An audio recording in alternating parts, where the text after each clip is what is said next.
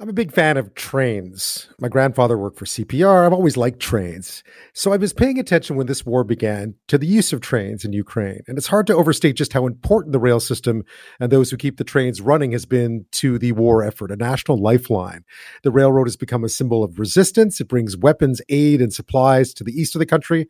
It's evacuated millions of people fleeing the violence. It's also now transporting families back to areas that were previously occupied by Russian troops. It's brought foreign leaders to Kiev, including the Canadian delegation that visited the capital on the weekend. Prime Minister Trudeau even posted a video thanking the rail service.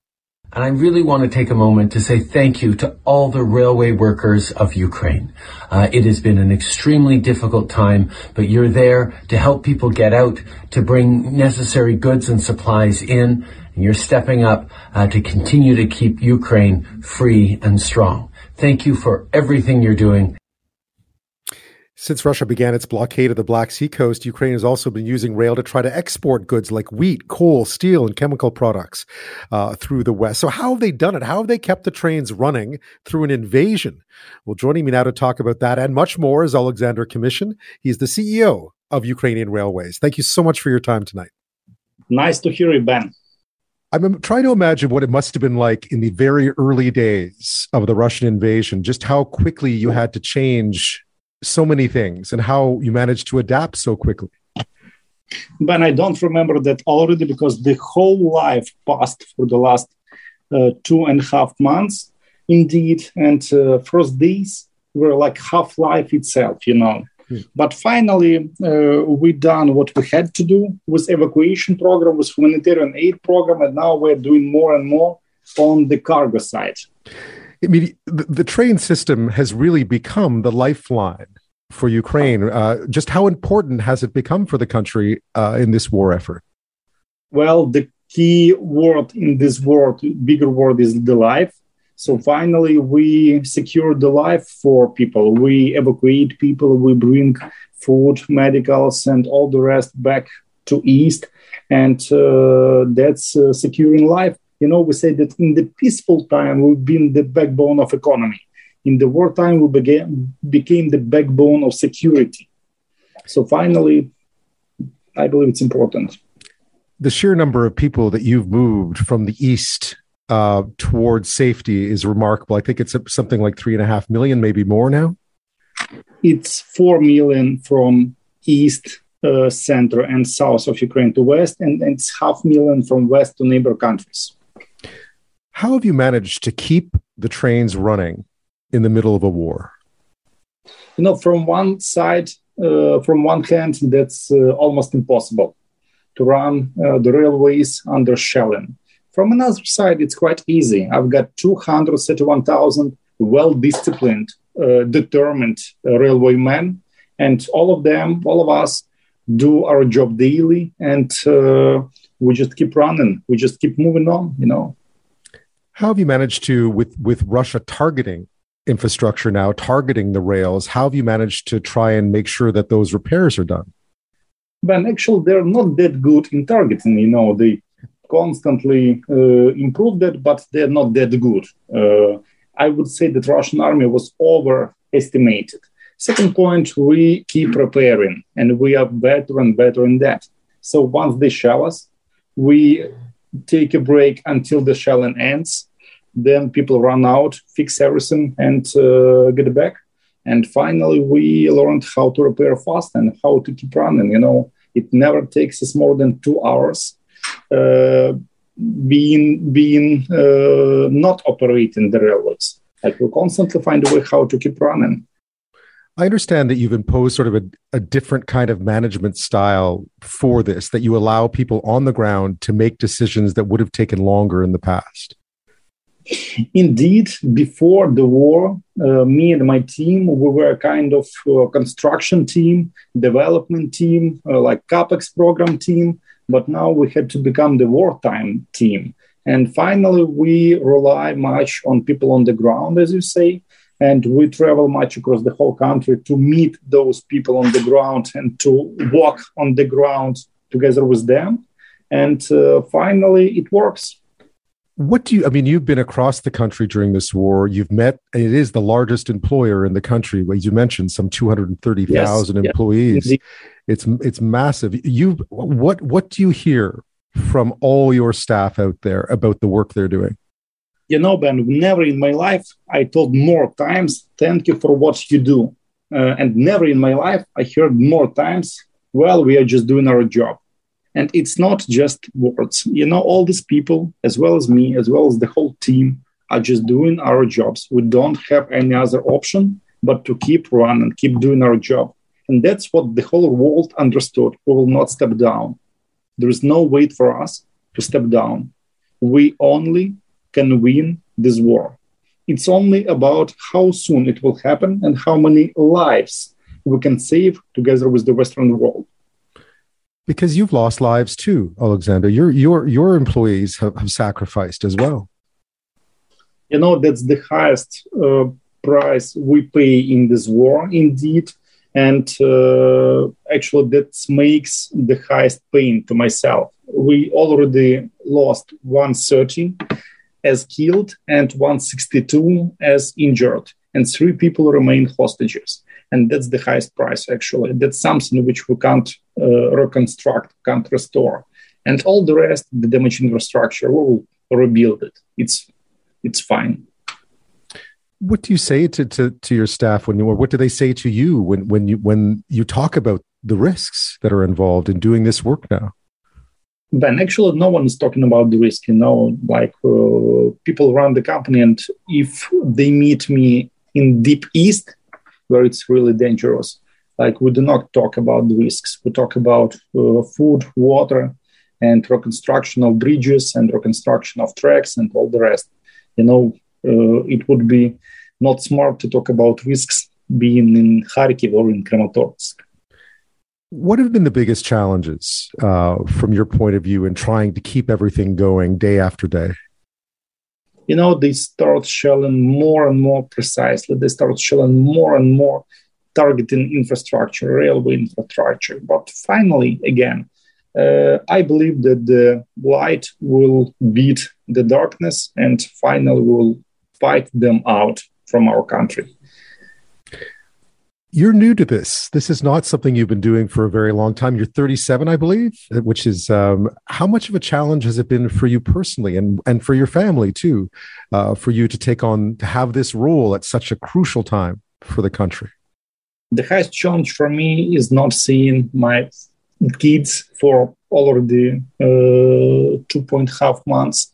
And that's the highest cost for me and the highest challenge. And uh, all the rest is doable. All the rest is fine. They must be proud of you. I'm not asking them about that. I'm asking them to do more for our country. My kids are making uh, bracelets, something you can put on your hand uh, with Ukrainian flags, and they are selling that uh, in Europe, and uh, and they are buying um, tools for kids uh, and sending it to uh, Ukraine. So it's only about discussing with them how much they've done uh, for their native country today and what's they sent and what's what their impact you know I'm speaking with Alexander Kamyshin. He's the CEO of Ukrainian Railways. We're talking about how the rail system has managed to continue to operate, has become not only a symbol of resistance to Russia, but also the lifeline for the country. Uh, when we come back, a bit more about just how vital it's become now, not only for moving people around Ukraine, but also for Ukraine's exports with shipping routes cut off. That's next. I'm speaking with Alexander Kamyshin. He's the CEO of Ukrainian Railways. We've been talking about just how vital the rail system has been to the war effort uh, in Ukraine, how important it's been to saving lives, to getting supplies to the front lines and to bringing people out. And also the sacrifices that ukrainian rail workers have made. More than 100 have been killed. More than that have been injured. Alexander I, understand too that the rail network has now taken on a very significant role when it comes to moving exports out of the country with so much trouble now trying to get exports out the, the normal way through the sea through ports. Uh, indeed ben. And uh, on the 20th day of the war we started thinking about how we can uh, change the direction of exports, grain and iron ore and metals and all the rest. And uh, finally, we understood that we have to run west, we have to go west. And uh, that's what we are developing for the last two months. And that's where we pay attention. That's where we try to find new way how we can bring more cargo to the world. Again, Ukraine was exporting 50 million tons of grains worldwide. And that's something the world needs and that's something we have. If you heard uh, the President Biden uh, told today that he knows that we've got some 20 million tons of uh, grain inside the country, and he is also finding a way how we can bring that out, and uh, that's important for the whole world. It is. I mean, we know we've been talking about food shortages as well, and just how much Ukraine's the cutoff of Ukraine's uh, exports has been difficult for countries that rely on them. Uh, how difficult has it been to try to to to sort of reposition to to try to get those exports out of the country? You know, all of our neighbors, especially Poland, Romania, uh, Hungary, uh, Slovakia, and uh, Moldova, are really, really cooperative. They are really doing much for us. Meanwhile we can export 10 times more than we're doing now. And uh, that's the philosophy we try to show to European countries that we are not just the country which is uh, being attacked by Russians and we ask for assistance with beating them out. We're the country which has some uh, 100 million tons of cargo, which can go new direction and that's the new business we're bringing to European countries. Each ton of cargo could bring as much as $50 per ton of logistical costs, which will stay in European countries. That's something new for European countries. And obviously very important for Ukraine's economy too, with, with the damage that, that the invasion has done, is, is keeping people working, keeping those exports getting out. Indeed, you're right, uh, and you know we are we were quite well structured and quite well uh, organized in the worldwide economy, in the global economy. And, you know, this uh, means that uh, when we find this way out, all countries will win. What's it been like? Uh, we know that you had a thank you from Canada's Prime Minister because you have been, and we I know I know there's probably some operation security involved here, so we don't have to get into details. But you have been bringing foreign dignitaries in from Poland to Kiev, uh, because of course there are no flights in, in and out of the country right now. What's that been like, and what's it like to get the the acknowledgement from foreign leaders about the hard work that you're doing? I tell you the only thing you've got great prime minister. You you're a really lucky country. That's great you took this job on not knowing what would come next. What about for you? Do you ever have any, do you ever sit back and think what life might be like if you hadn't taken on this position? You're still 37. You're obviously still learning on the job too. We all are when we start new work. Uh, how has it been for you personally? I mean, you talked about your family, but just in terms of the decisions you have to make, the pressure that's on you, uh, how has that been for you? Ben, you know, if I would have some time, I would sit and uh, sit back and, and, think about that. But uh, Russians don't let me uh, have that time. Second point, we never asked, uh, we never planned, we never wanted to be in the war. Russians didn't ask us; they just came and started killing us. So we have to stand up and fight. And third point, you know, during the wartime, you learn faster, really faster what do you, when you look to the future, the near future, what are your hopes and what are your concerns when you when you look at at the months ahead uh, as this fight continues? Ben, I know you know I told you that uh, my team was the construction team, the building team, the new projects team, and finally that's what we brought to the company one uh, nine months ago. And uh, once we fight Russians out, I'm sure that we'll have the great reconstruction and I'm sure that uh, it will be even more important, those skills which I was bringing in the company to reconstruct the infrastructure to build the new railway. You've had some help. I mean, one of the things I found interesting about this is that rail workers in Belarus, for instance, have been involved in some some. You spoke about this a bit. There seems to be a bit of solidarity amongst rail workers here. Is, are you seeing that? Indeed, uh, there are honest and uh, smart people uh, in Belarus as well, and they do what they have to do. They also do their job, not letting Belarusian and Russian uh, army trains, military trains, uh, step in Ukraine uh, by the rail, by the track. And, uh, you know, uh, like I also feel support from Canada and uh, what your country is doing for Ukraine is also very, important for us. I would like to thank you, to thank all people of Canada, and that's really important for us. It's something we will remind.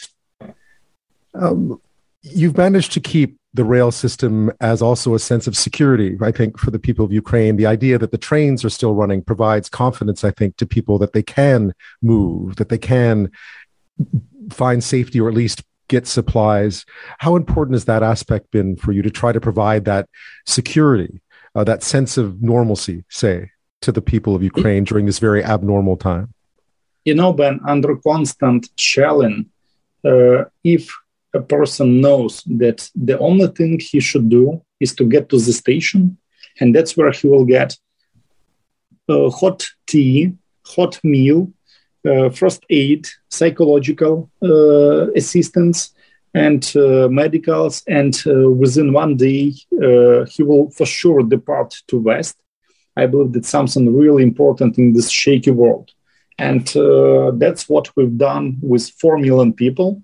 And uh, now the main challenge for us to bring those people back once it's safe in their towns. So finally, we are moving people out, and then we hope to move them in. I guess that will be the victory the day that people that you start moving millions back to the areas that you've moved them out of. I am really, really, really expecting that day. Alexander Kamyshin, thank you so much for your time tonight. I appreciate it. Ben, it was a pleasure.